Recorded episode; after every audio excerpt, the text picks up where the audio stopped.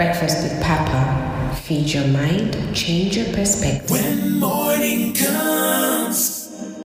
There are two types of speakers in the world, the Nervous and Elias. Mark Twain. Ladies and gentlemen, welcome to episode number seventy-six of the B W P series Expresso edition. The lesson today is we need to speak about topics that we care about. One of the things I've realized in my journey, in my ten-year journey in Toastmasters, is that when I spoke about topics that I cared about, I resonated more with my audience. Some make this fundamental mistake of talking about things just before because they look like they're important topics or they look like topics that people may like, but they personally do not connect with that topic, and it shows in the way that you engage. So if you're somebody who's planning on being a good communicator or a good speaker, it's good that you speak about topics that you care about. The trick to making these speeches or presentations that resonate with your audience is in choosing topics that resonate with you. Do presentations that interest you deeply,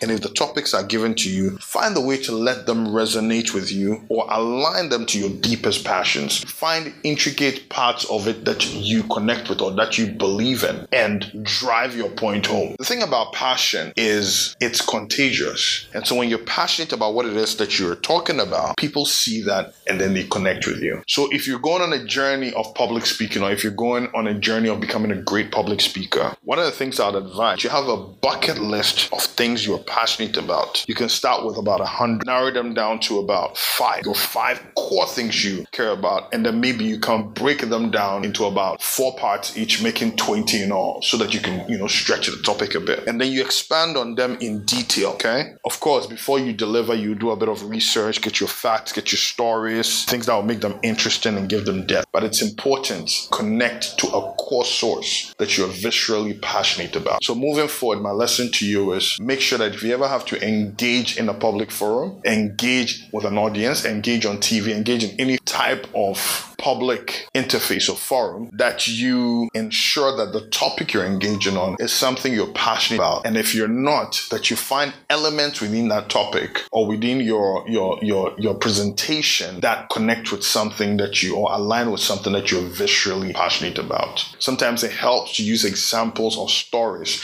that you're passionate about, and that helps you to give better delivery. Thank you very much. Stay empowered. See you again tomorrow. Breakfast with Papa. Feed your mind, change your perspective.